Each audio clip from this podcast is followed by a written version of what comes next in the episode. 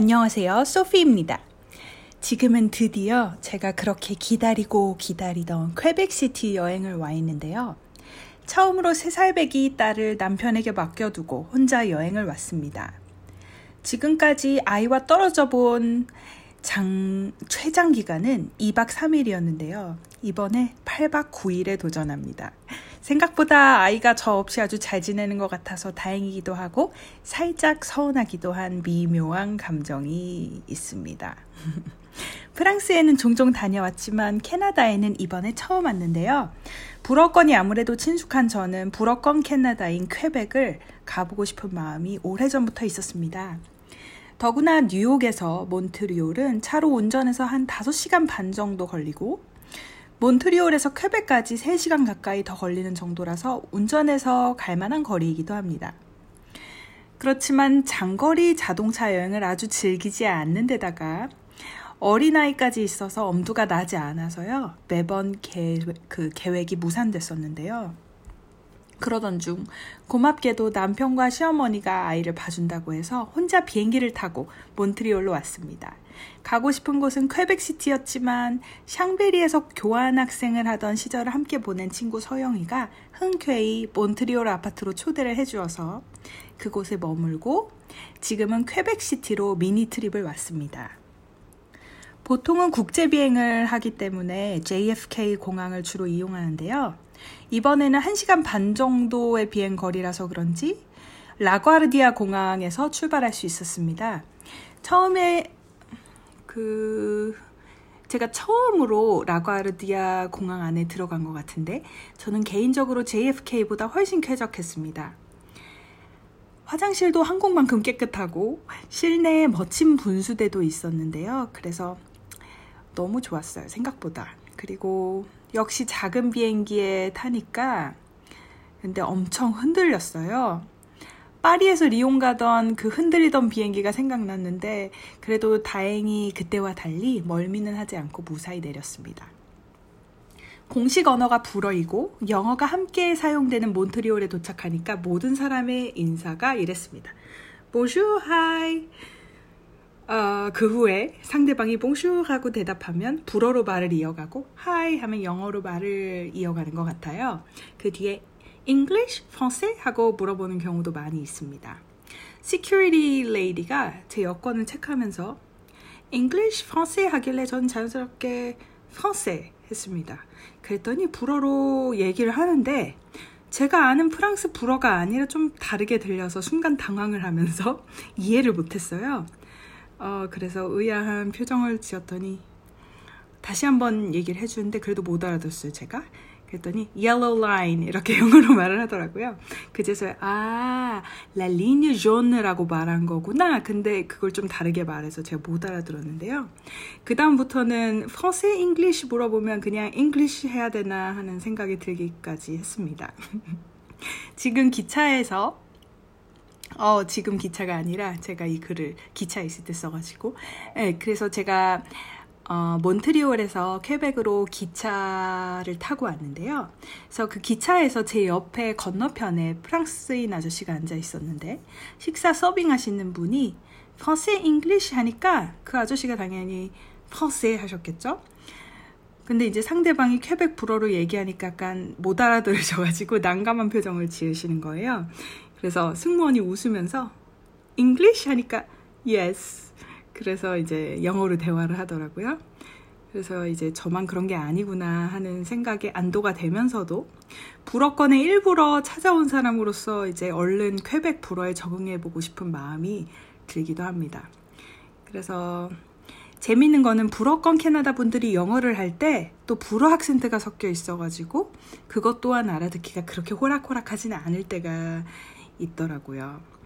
그래서 어쨌든 제가 그 퀘벡 불어를 좀 이해하는 데 도움이 되는 그런 책도 사고 네, 약간 노력을 하고 있습니다. 여기 며칠밖에 안 있지만 그래도 재미가 있어요.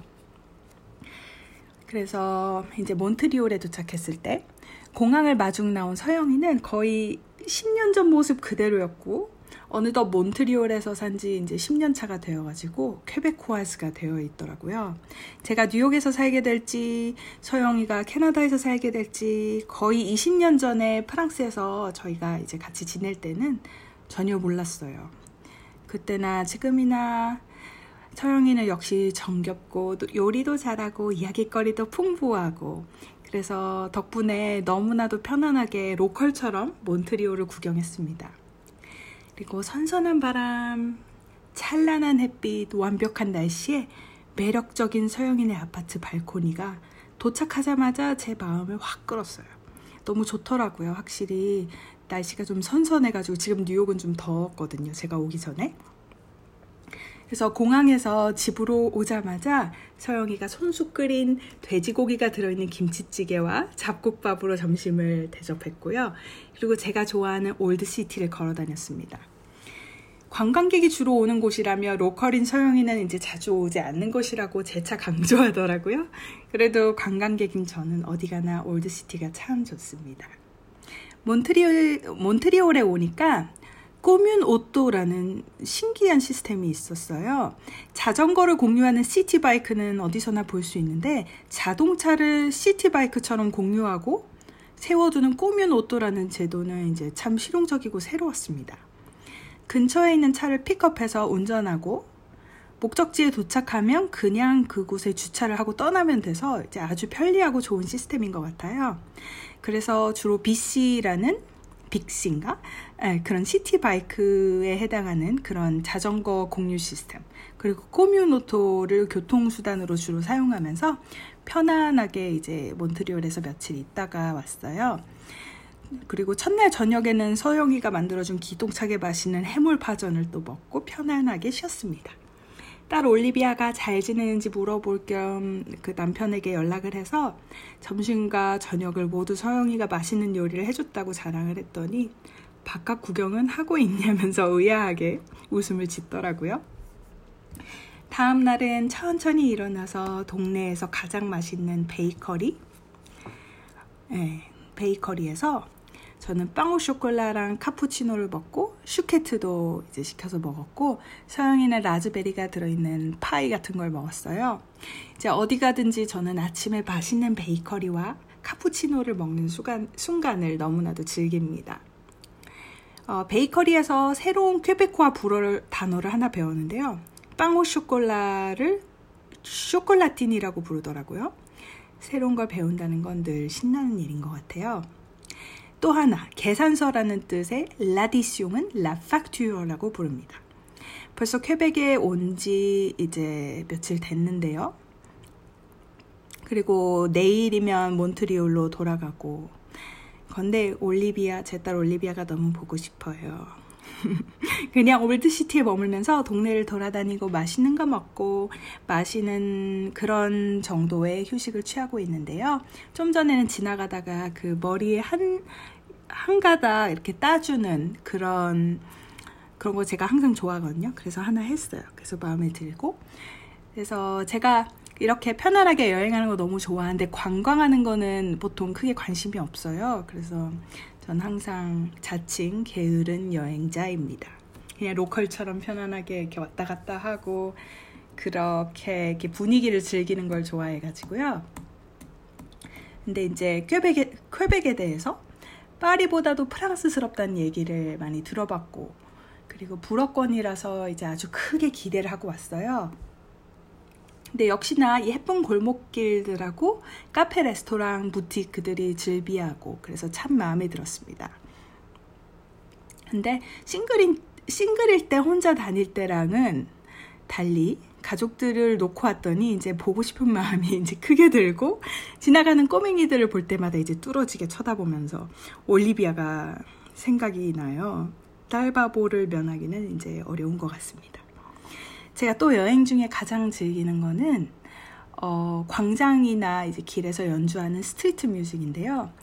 그래서 오케스트라, 아, 오케스트라래. 뭐라는 거야. 지금 제가 여행하고 있어서 뭐 편집 이런 거 못해요. 그러니까 버벅거리면 그대로 이제, 어, 전달이 됩니다. 그래서 오스트리아에 있는 music Straße, 아니면 피렌체 광장에 이렇게 철퍼덕 앉아서 이제 음악 듣기를 참 좋아하는데요. 여기서도 Place Royale이나 Place Dufferin 그런 데서 이제 곳곳에서 음악을 연주하는 사람들이 있어요. 보통 할아버지들이 연주하시는데요.